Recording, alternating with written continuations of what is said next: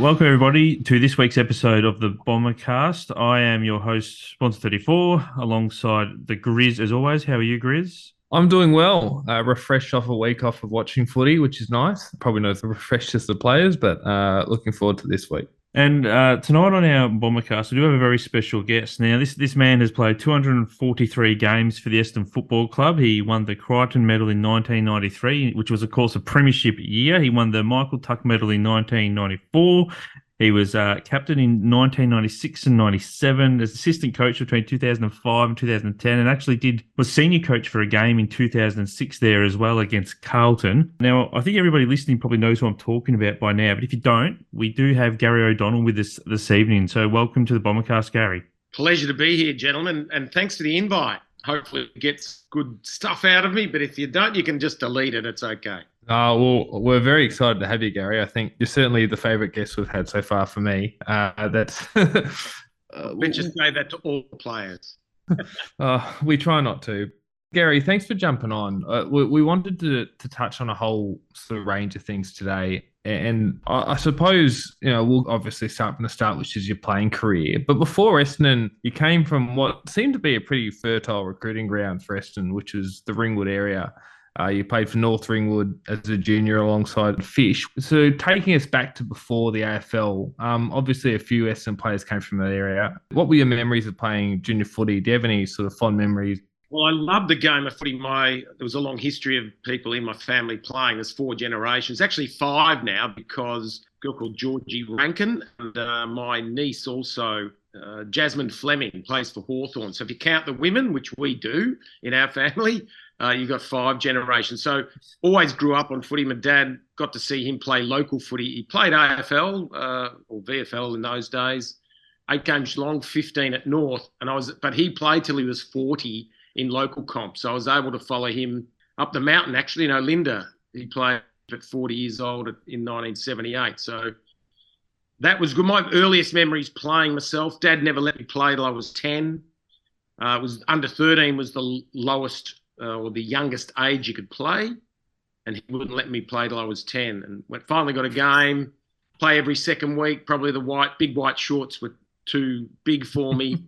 um, wore the old Jenkins boots. I don't know if any people remember them. They were high cut above the ankle, and Dad said, "No, they protect your ankle. You're gonna wear them most of your career as a kid if I'm in, in control of you." Uh, but the local grounds in those days really muddy. I'd come off one day and just drop the boots in front of him at his feet. I was actually tearing up.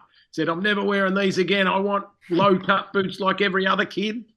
And uh, I got my uh, wish and got low cut boots that week. I long sleeve for a couple of years. I wasn't a real footballer until I got short sleeves. So I think it was in my third year I w- was able to get a short sleeve Guernsey, and I was a real footballer. So under 13, uh, played with Paul Salmon in the local comp, uh, North Ringwood.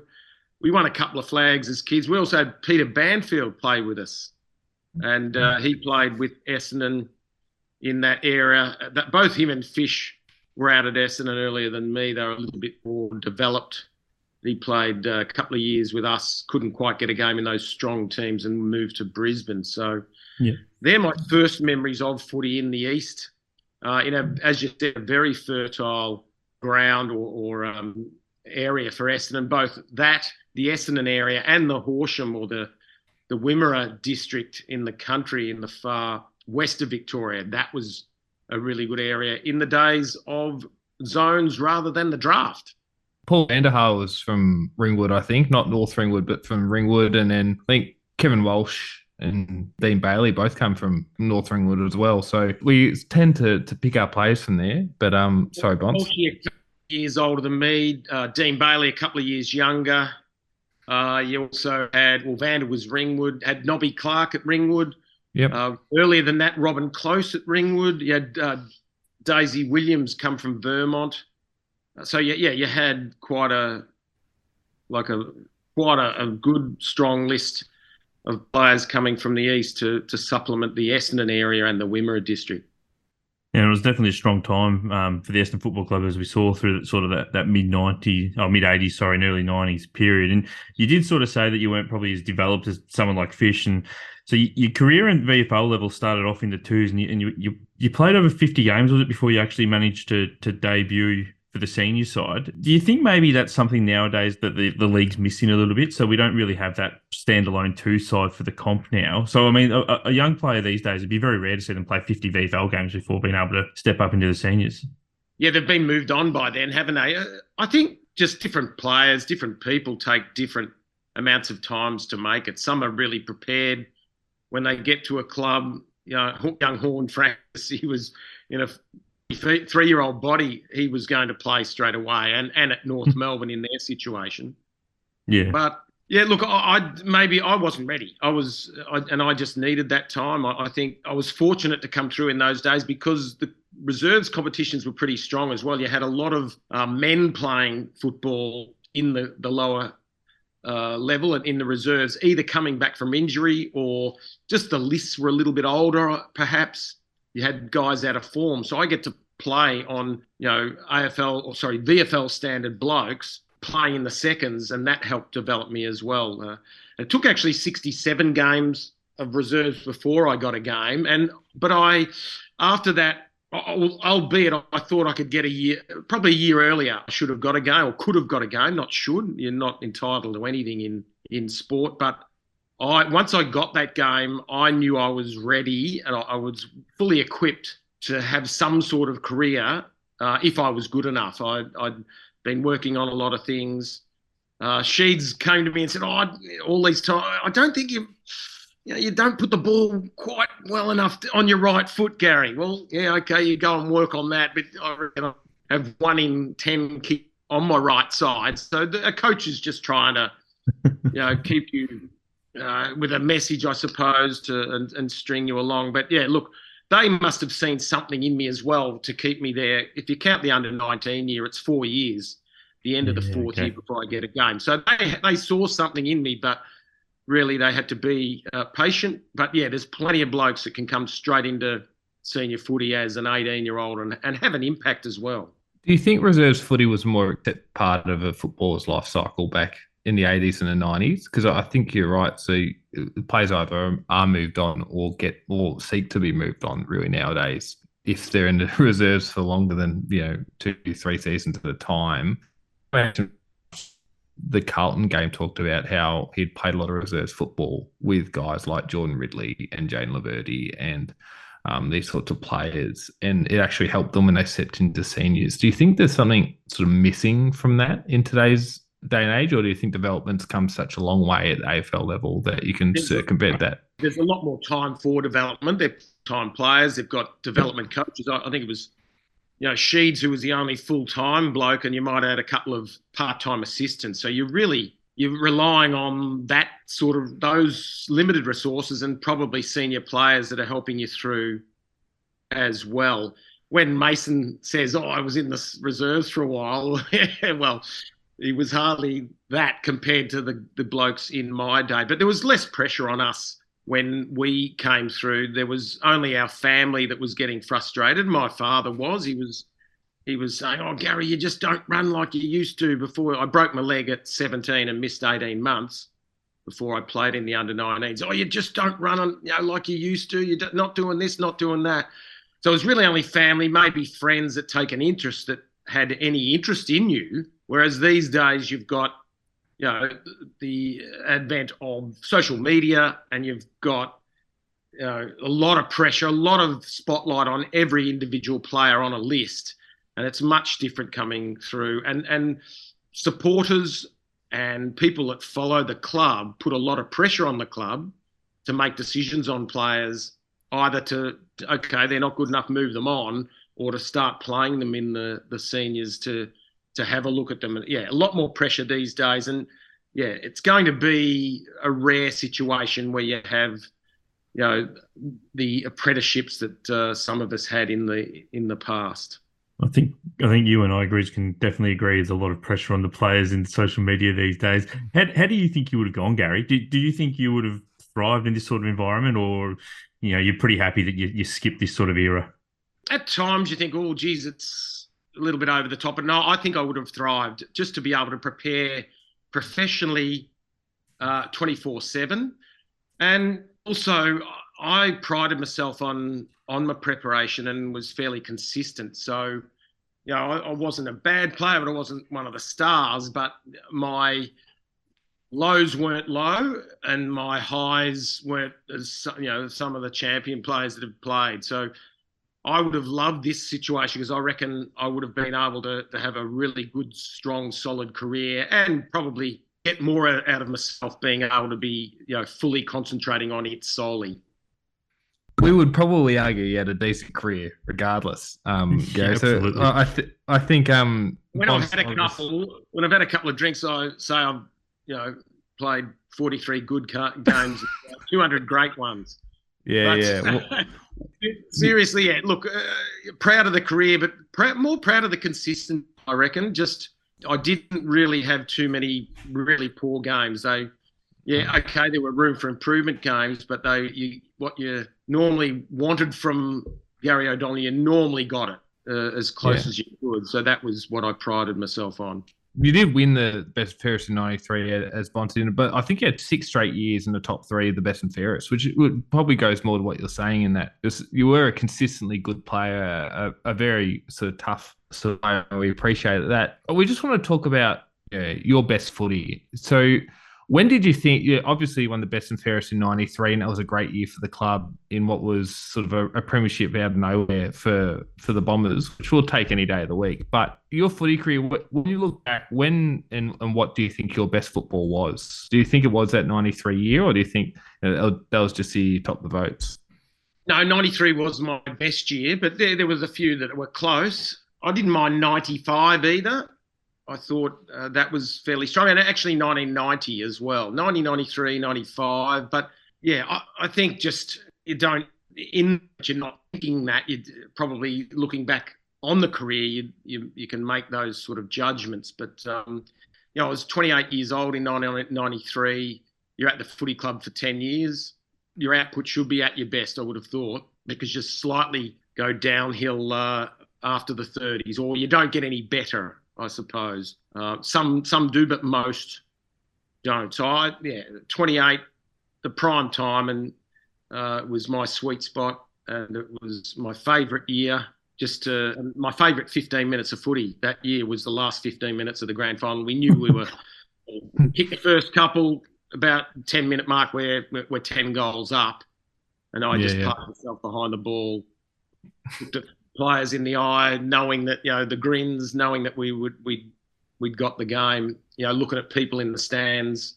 It was a fabulous 15 minutes of my life. I mean, 1990, that, that, that grand final, um, I'm not sure if people are aware, but you actually had the most disposals on the ground alongside Michael Long. Um, the difference, of course, he, he he kicked two goals and you kicked two points. So if you, you kicked two goals, maybe maybe the Norm Smith medal voting would have gone uh, a, a different way. But I do have to ask. It's it's a question that we got, got put to us. His goal, his goal on the line there. Did Silvagni get anywhere near it, or because you would have had the perfect view being on the ground, you would have been able to see it clear as day. So yeah, it went through his hands. It took almost took two fingers off. So that you know, let's not debate it.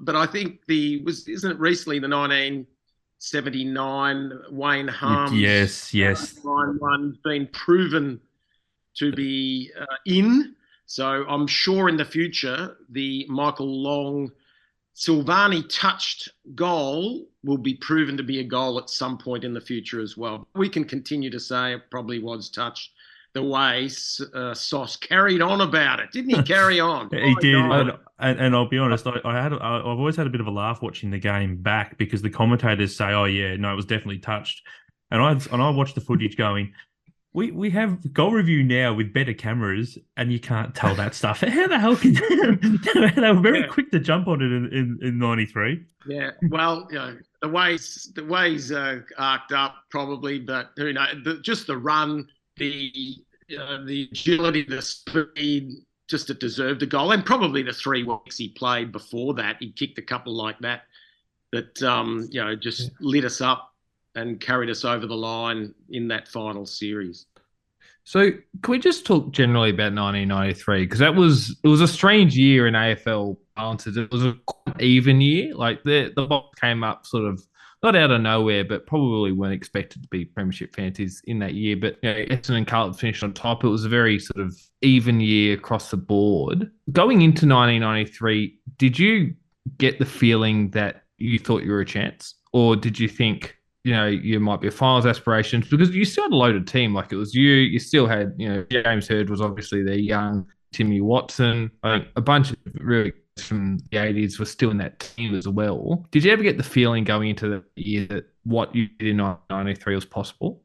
Any Kevin Sheedy coach team that I was involved in in the preseason thought we had a chance uh, at the end of the year. If things went right, we got the environment right, we got a bit of luck – we were always a chance. That was the nature of, that Sheeds built in us. So 93 was no different. We've won one out of, well, one and a half games out of the first five of that season. So after that, you're thinking, geez, this could be a long year. But yeah, as you said, we still had, you know, the likes of, you know, Bomber, Halves, Fish from the early 80s or mid 80s premierships. You had a other, you know, group of mid-range blokes, myself, you know, Bewick. Although when you say mid mid-range, I was as old as uh, Halves and Salmon. um, yeah, but you know, Chrissy Daniher, Dave Grenvold, those types, and Longy. And then, you know, little did we know that the seven or eight young kids that got introduced into the team the, the previous year, some in that year and then some the previous year that played in a reserves premiership with Simon Madden and Terry Daniher as well the year before. So that was a good experience for them. But little did we know that probably four or five, even five of them might be in the AFL Hall of Fame. Some are already in it, but will, might you know be in, inducted into the AFL Hall of Fame in future. Yeah, and just, it just all sort of come together, and they they were young kids that didn't know how to lose, just uh, kept trying all the time. They were easy to coach.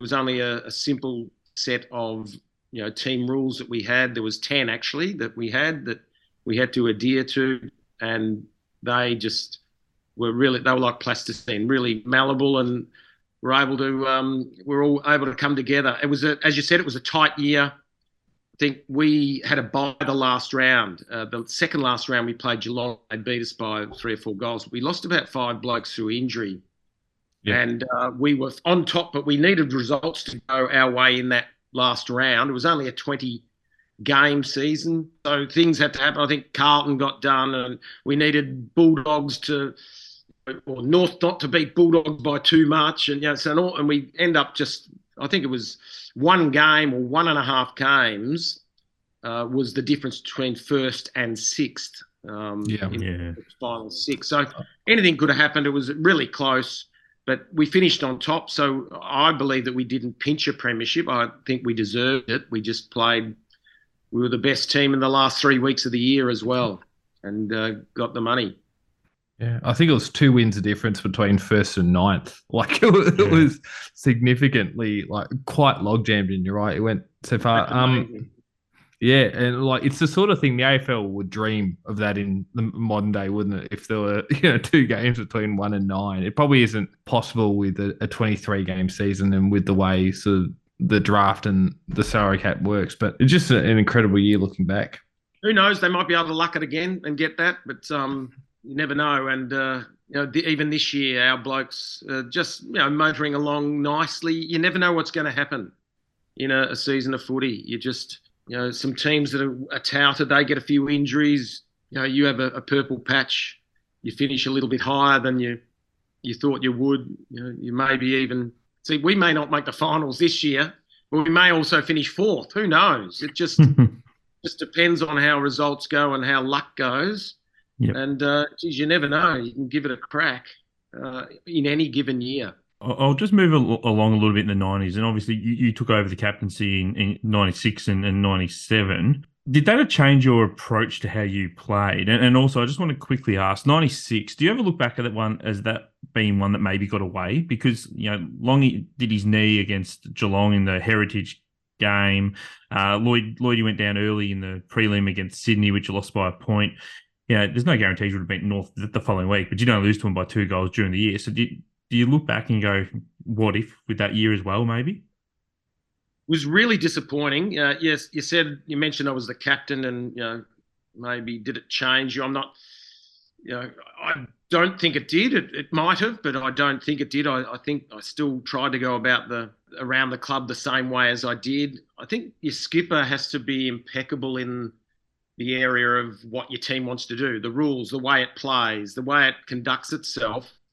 The captain and its couple of leaders have to be impeccable in that area so that players can't say, "Oh, he's not doing it. I don't have to do it." So that was how I approached um, my leadership and and captaincy. It was a really disappointing year. It was the hundredth anniversary of the like the VFL, I suppose, 1897 to 1996. Uh, it was a gold cup. The Premiership Cup was gold. All the medallions were gold. It was something that geez, it would have been good to win. yes, we had a, a, bit of bad luck. We there was four or five others in that preliminary final that got injured by the the end of the game. They whether some of them would have come up. I think Mark Mercuri missed, and he might have been coming back for the following week. But what I can say was North Melbourne were the you know the raging hot favourites that year. But once you make a grand final, anything can happen. We've seen it a lot it's just what happens on the day. So you have just you know given yourself every chance to win one by qualifying, and that was the biggest disappointment, not being able to get over Sydney, especially being two goals up with about two and a half to play. We just couldn't get a hold of the footy and hold it up. We, I think we were best around that uh, time in footy. We were about the best team at counting down the clock and being able to hold the ball you know, keep the ball, pass short, you know, manipulate the opposition. And, and we just didn't even, we couldn't get one mark that allowed us to do that in that last two and a half minutes. And that was the really disappointing part. There's something about losing to Sydney in heartbreaking circumstances up in Sydney that Essendon just happens to do. Like we even one day you think of um you know, Gary Rohan kicking the goal after the siren by you know manhandling Gleeson or Dane Rampe climbing a goalpost. There's something about Essendon playing in Sydney that just amazing. The following year, I think '94 we lost by a point to them up there as well, and uh, sorry, 90, uh, 97, sorry, we lost by a point to them, and we I think we might have won. So yeah, extraordinary circumstances and. It was just good to see Collingwood this uh, last year lose a prelim up there by a point and uh, draw level with us in the preliminary final one point loss stakes. Yeah. Uh, yeah. I just wanted to ask 96 and 97, you were captain. Um, obviously, you went there sort of in 99 and 2000. I think you, you finished up in 98. But a lot of the guys that played in that team, you think of your Caracellas, your Blumfields, um, your Bewicks, not Bewicks so much as um, maybe your Moorcrofts and those sorts of guys were coming through at that stage as opposed to necessarily being sort of senior players. Do you do you remember captaining that group and, and remembering what you thought of them, knowing that in a couple of years they would go on and have probably the most dominant season in professional sports in Australian history, like twenty one and one, four three straight final wins, a couple prelim finals by ten plus goals, like. That's sort of an extraordinary group. Did you get a feeling when you were captaining those guys what they were capable of? Yeah, incredible season how it ended up a couple of years later. The the best thing they the footy club did is probably move on some of their deadwood, and I was one of those. End of '98, probably thought I had another half year, you know, year in in front of me, possibly, but I was stonewalled. I was told to retire, and um, disappointing. It came up. It was back page of the Herald Sun the next day after I left the uh, review meeting saying, okay, we'll work out in the next 48 hours how we're going to announce it yeah, you know, O'Donnell retires, but yeah, O'Donnell sacked the next day wasn't impressive on the back page of the Sun. I think there was a few people maybe on the board that were trying to get at Sheeds that released that information, but that's spilt milk now. You never burn your bridges. Uh, love the footy club and it's uh, and what it stands for. And um, it's just one of those things. I didn't really notice. There, there, there was some good, good uh, younger players coming through, but probably geez, maybe I was just mired in my own career trying to just get over the line and, and you know, do well enough to stay in the side in 98, my last year. And my last game was the Marshmallow game when North Melbourne beat us and uh, Sheeds got pelted with marshmallows after the game. And there was a lot of synergy in my career. My first game in the at the end of '87 against Collingwood, I didn't get on till half time. There was no rotations in those days, and I was running up and down the boundary in the first half. Couldn't get on. Paul van der Haar got hurt. I got uh, a run at the start of the third quarter, played on Peter Daicos for the second half. And then in 98, my last year, the elimination final, I didn't get on till half time again, no rotations. And uh, I think that was the sign that uh, Gary, the footy club, thinks you're going to move on and it's time to go. But yeah, look, full credit to the footy club to to keep churning the list, to keep finding out new players and finding out who's going to take them to the next premiership. And they did that really quickly in uh, 2000 after possibly being able to do it in 99 after a bad preliminary final loss to Carlton as well. I think if you'd uh, been there, Gary, in '99, you, you probably would have been able to tell Dean Wallace to just kick the bloody thing long as opposed to trying to run around Fraser Brown. Yeah, I'm probably hanging a few tickets on myself right now. I wouldn't have got a game because I wouldn't have deserved it form wise. But if I had played that last five minutes of that game, I reckon I might have been able to get us over the line. Yeah, um, or even the last quarter. But yep, it was just another another thing in the history of the Carlton and, and Essendon makeup in, in finals footy that uh, will go down in folklore. We'll move on now to sort of your coaching career because you you moved on obviously the end of '98 um, and moved into sort of coaching roles. Now you coached at Essendon and at Brisbane. You coached at Brisbane, I believe, during that sort of 01 to 04 run. We won't hold 01 against Gary, um, but what was it like coaching under the experienced heads of, say, Leigh Matthews and Kevin Sheedy, as opposed to you know Matthew Knights and Michael Voss when you were there at Essendon and the Lions? Well, both Matthews and Sheedy had score on the board when I coached under them. They'd won premiership, or Leigh had won one, uh, Sheeds had won four.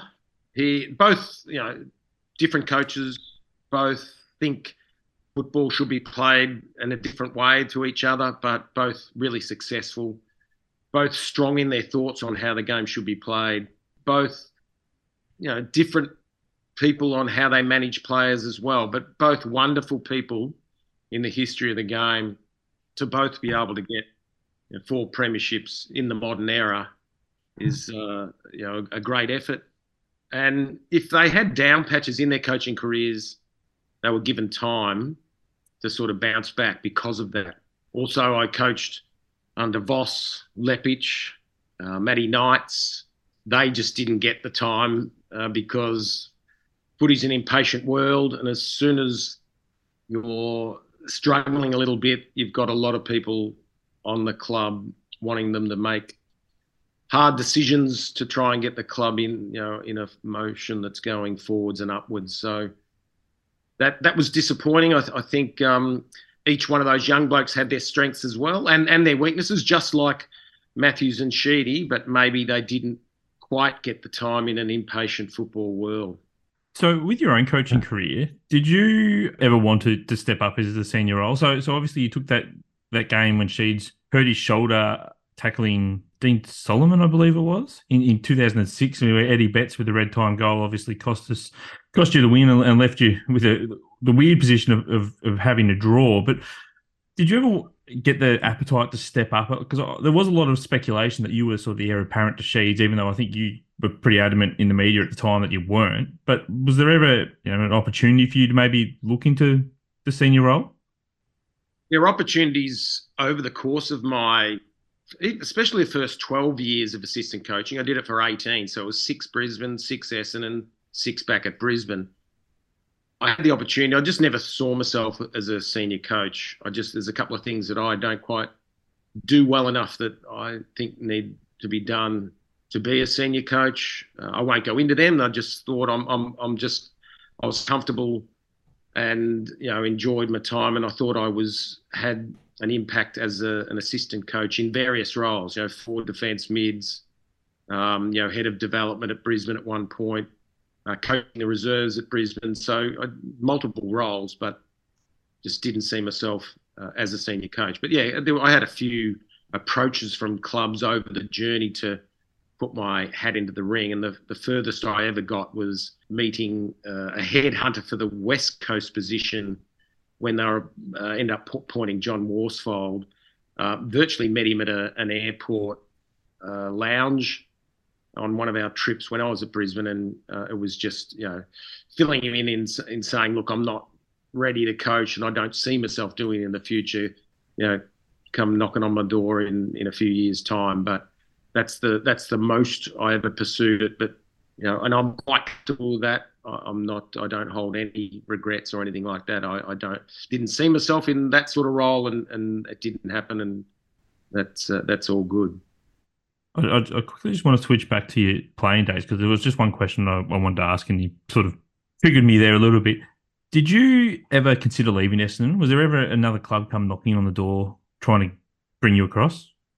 No, it took well. Uh, so the one year in the thirds, three years in the reserves. I had only one offer from a bloke. I went to Steve Parsons' sister's 21st, and he was there, and he was the old Richmond bloke. He was actually a young bloke in the 74 Windy Hill Brawl playing for Richmond. He was actually coaching Brunswick in the VFA and or hmm. VFL, whatever it was then, and said, "Oh, Gary, look, if you ever need a game of footy and you know, you're not happy at Essendon, well, if they give you the flick, yeah, there's a game here for you at, Brunswick. That was the only ever offer I got from any club, both suburban, VFL, VFL, AFL, uh, in my time. Oh well, we're glad you stayed at Essendon because um, obviously you had a, a storied career there. Uh, just going back to the coaching, I don't. It's probably hard to compare because you're not a, a, coach in the current sort of AFL system now. But how have you seen the demand and the role of an assistant coach at AFL level change? It just seems like you know, all you hear about these assistant coaches, and I believe them when they say that, is that they're, that there's just so much to do and they're so overworked for for what they get paid and stuff. Do, do you remember that being your experience when you were an assistant coach, or do you think it, it sort of changed as the professionalism and the scrutiny on the sports increased over time? I think in my first six years with Leigh, it was pretty cruisy because Leigh was pretty, Matthews was very autocratic obviously we did a lot of stuff. Uh, there was only him and, and three of us, myself, uh, Magic McLean, and um, Matty Armstrong from uh, Fitzroy.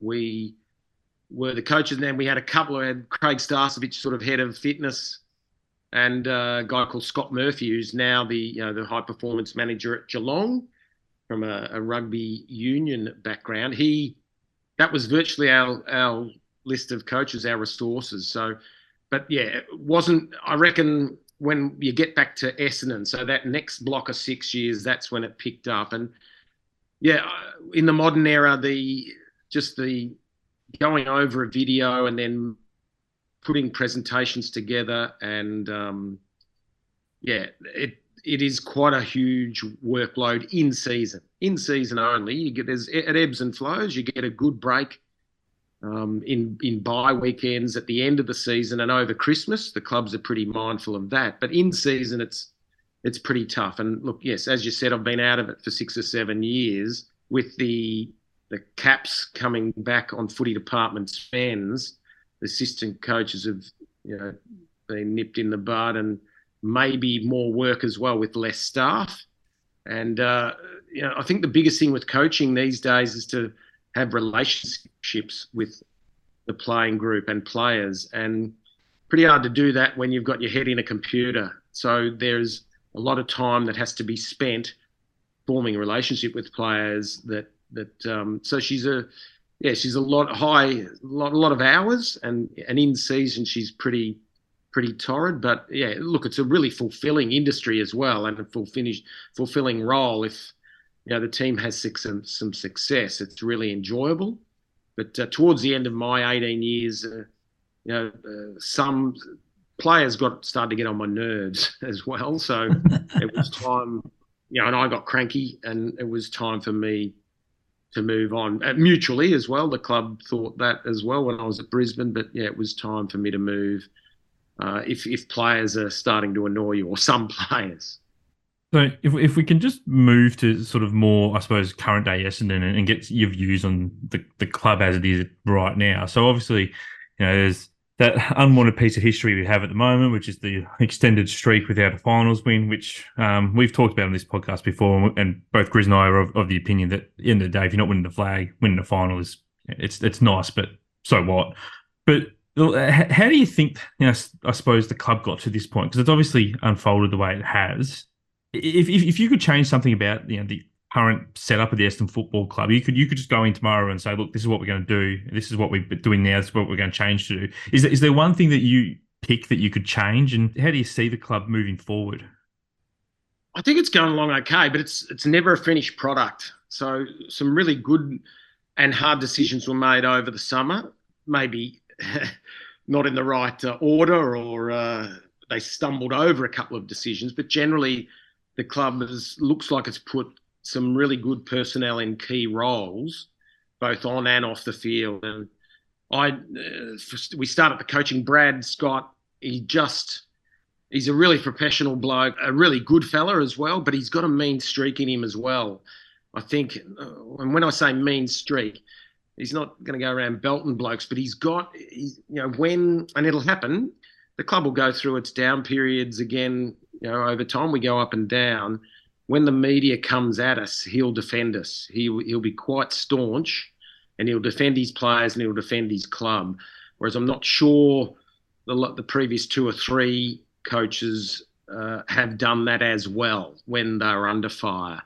So, but look, everything seems to be, you know, from an outsider's point of view, I don't know a lot about it. It's as I know as much as you guys, but there seems to be a good environment and a good vibe around the football club that allows players to get the best out of themselves, and that's that's all you you have to uh, to put in place. I think the proof is in the pudding. We could have won five and lost eight, being opposite to what we are now, but um, I counted them today before I knew I was coming on to today, and probably in the footy team you've got 12 that would say you could say that have improved on last year's performance and then you've got five young kids coming through that are only going to improve, I think. So if you're having that many players having career best years, you're you're on the right path. Yes, there's still a few gaps to plug, and um, you know new new players will be playing in our next premiership team. I would have thought because I don't think we'll win this year,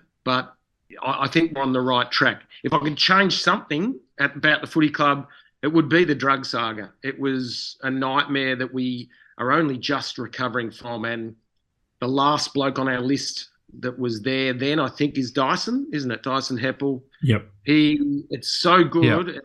He's had an ordinary last year. I think his body must have been shot, but it's somehow, and he started a little bit slow this year, but somehow he's found the key to what works for his body, and he's produced some really good footy over the the last four to six weeks. Whether he ends up, if we were to win the premiership this year, because we just improve out of sight in the second half of the year, whether he's still in the team, that's to be questioned. But certainly can't fault him, and I'm loving the way he's going. For example, um, a lot amongst those other, you know, 12 blokes that I mentioned, I thought had improved on their last year's performance. Do you have a favourite current Essendon player? In the team or a team a player that you think, oh yeah, he plays like me? Um, well, you know, geez, Nick Martin's a beauty. He's from over here, Yako boy. He just he's come from nowhere. He's got so he's he doesn't fumble, and that's half the battle in footy. If you don't fumble, you're a quicker player than you are, and he's got so much wherewithal and vision too. So he can only improve as well, being a 22 year old that is you know only young, only one year into an AFL career. He's got so much upside. So he's it's wonderful to see him going. Of the young kids, I love Ben Hobbs.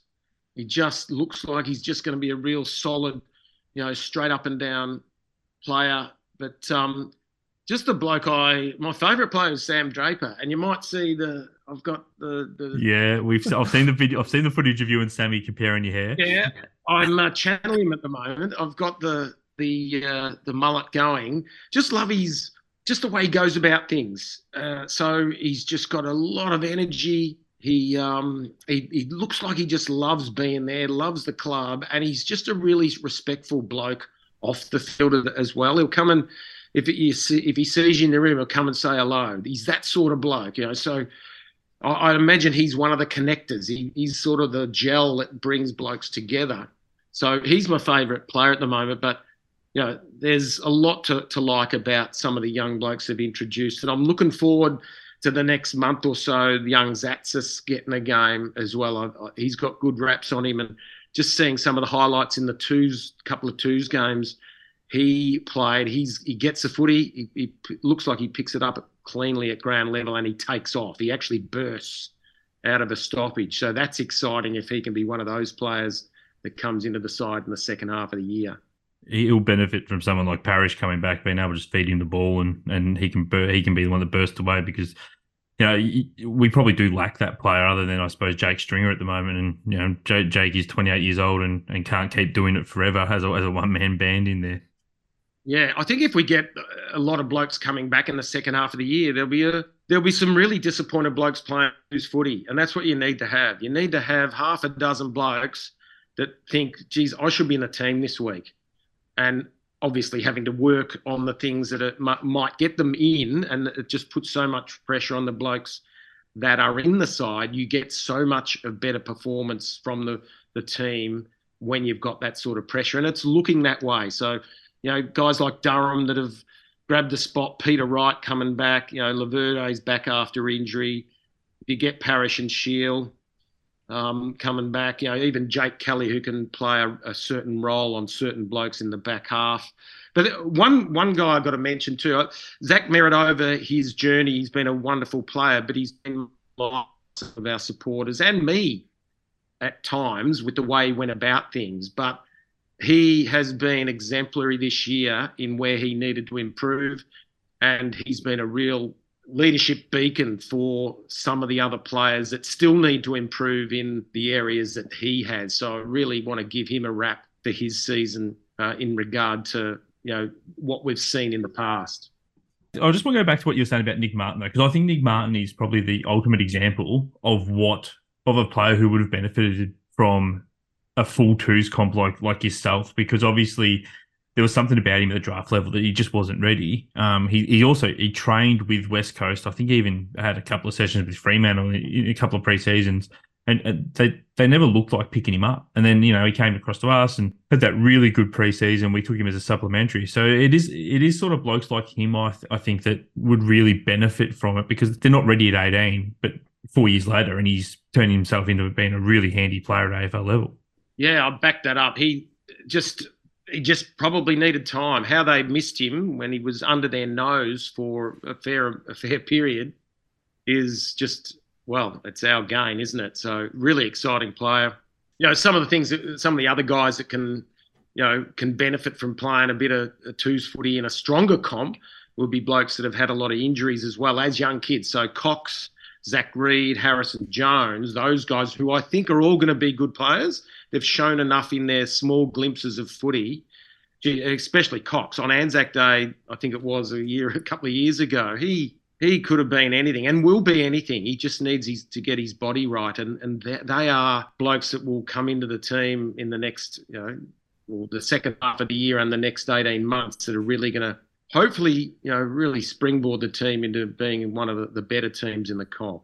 When you when you talk about you know you you mentioned how we've got blokes come back from injuries, just just casting that net a bit wider over, over your time. Is there is there one player that you're disappointed we never saw the best of? So I mean, as an Essendon fan, I think if if we we're going way back before you started, obviously, but but Neale Daniher was was the, is the key example. You know, he, he could have been the, the best of the lot from from what everyone says, and then unfortunately got injured, never came back. In, in modern times, um, I thought Scott Gumbleton was going to be a, a star key position player. Um, I still remember watching his debut, and he just had those sticky hands and a, and a great set shot technique. Um, and then obviously his, his, body just never let him play really. So, is there any player that, that you think of and go, you know, they, they were robbed of of a of a really good AFL career?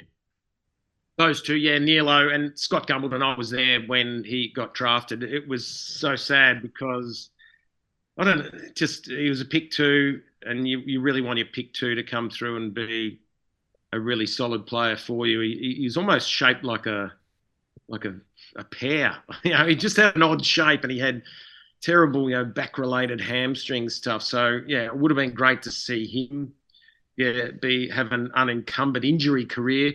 The other one, I reckon, uh, I played with Dean Wallace, who played in two premierships. He missed so many games through injury and and suspension as well. I might add, but he just didn't get a run. At it. He had played his his first game. Sorry, my first game was his tenth game. He was what was he? He was four years younger than me. So his my first game, his tenth game. By the time I retired, I was two forty three. He was eighty seven or something game. So I think if he had have had an just a free run, play every game, that's where you get your, your development, consecutive footy and consecutive seasons of doing it. I think he could have been, you know, something, you know, top player he was uh, as a player for the footy club. We just, so I would like to see it all over again for Dino. Although sometimes he didn't help himself in his preparation to get through, but that's uh, you know, here, that's here nor there. Some blokes just have the bad luck, some have the good luck. I feel sort of bad about bringing up the Fraser uh, the Fraser Brown tackle. Now you've mentioned him as a bloke that was oh, well, uh, he um, he had plenty of good finals moments when he uh, ran through a couple of blokes in in the grand finals, both of them that um, allowed us to walk tall and, and win those games. I think Mil Hanna is still picking himself up. yeah, amazingly that day, and that's the difference in the competition now with concussion rules. Mil come on a, about 20 minutes later. Yeah. So, uh, yeah, well, how, different, how good he was, but um, yeah, that was the the times, wasn't it? So just, I think to start wrapping up, just to returning to to modern day, what when you look at the group as it is now with the coaching group and know with the Parishes, your Shiels, your Setterfields, maybe a Cox, a Reid, probably not Reid, but maybe a Cox or another player to come in later in the year.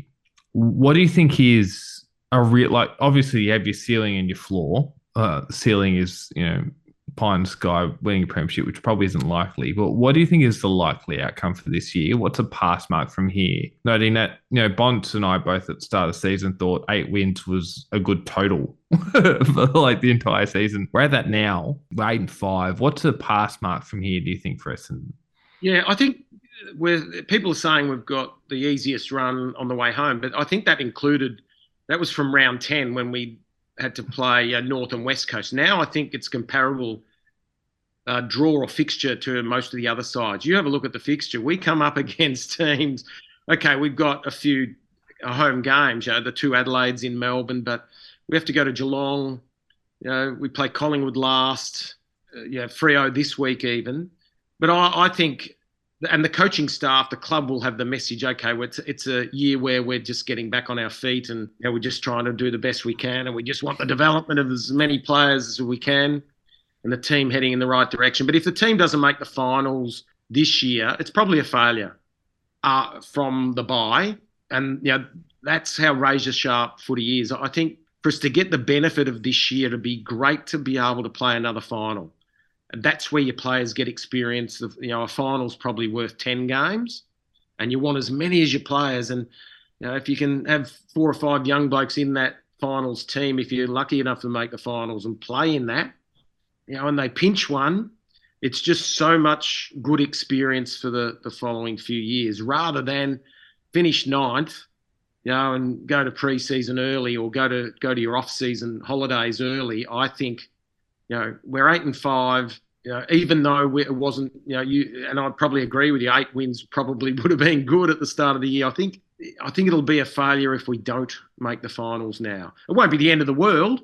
Uh, sound like, oh, I sound like Brian Cook now of Carlton. It won't be the end of the world if we don't make it, but it will be. It will be a disappointment after the the year we've had so far. Just that it'll be a chance to give some, you know, finals pointy end experience to our players.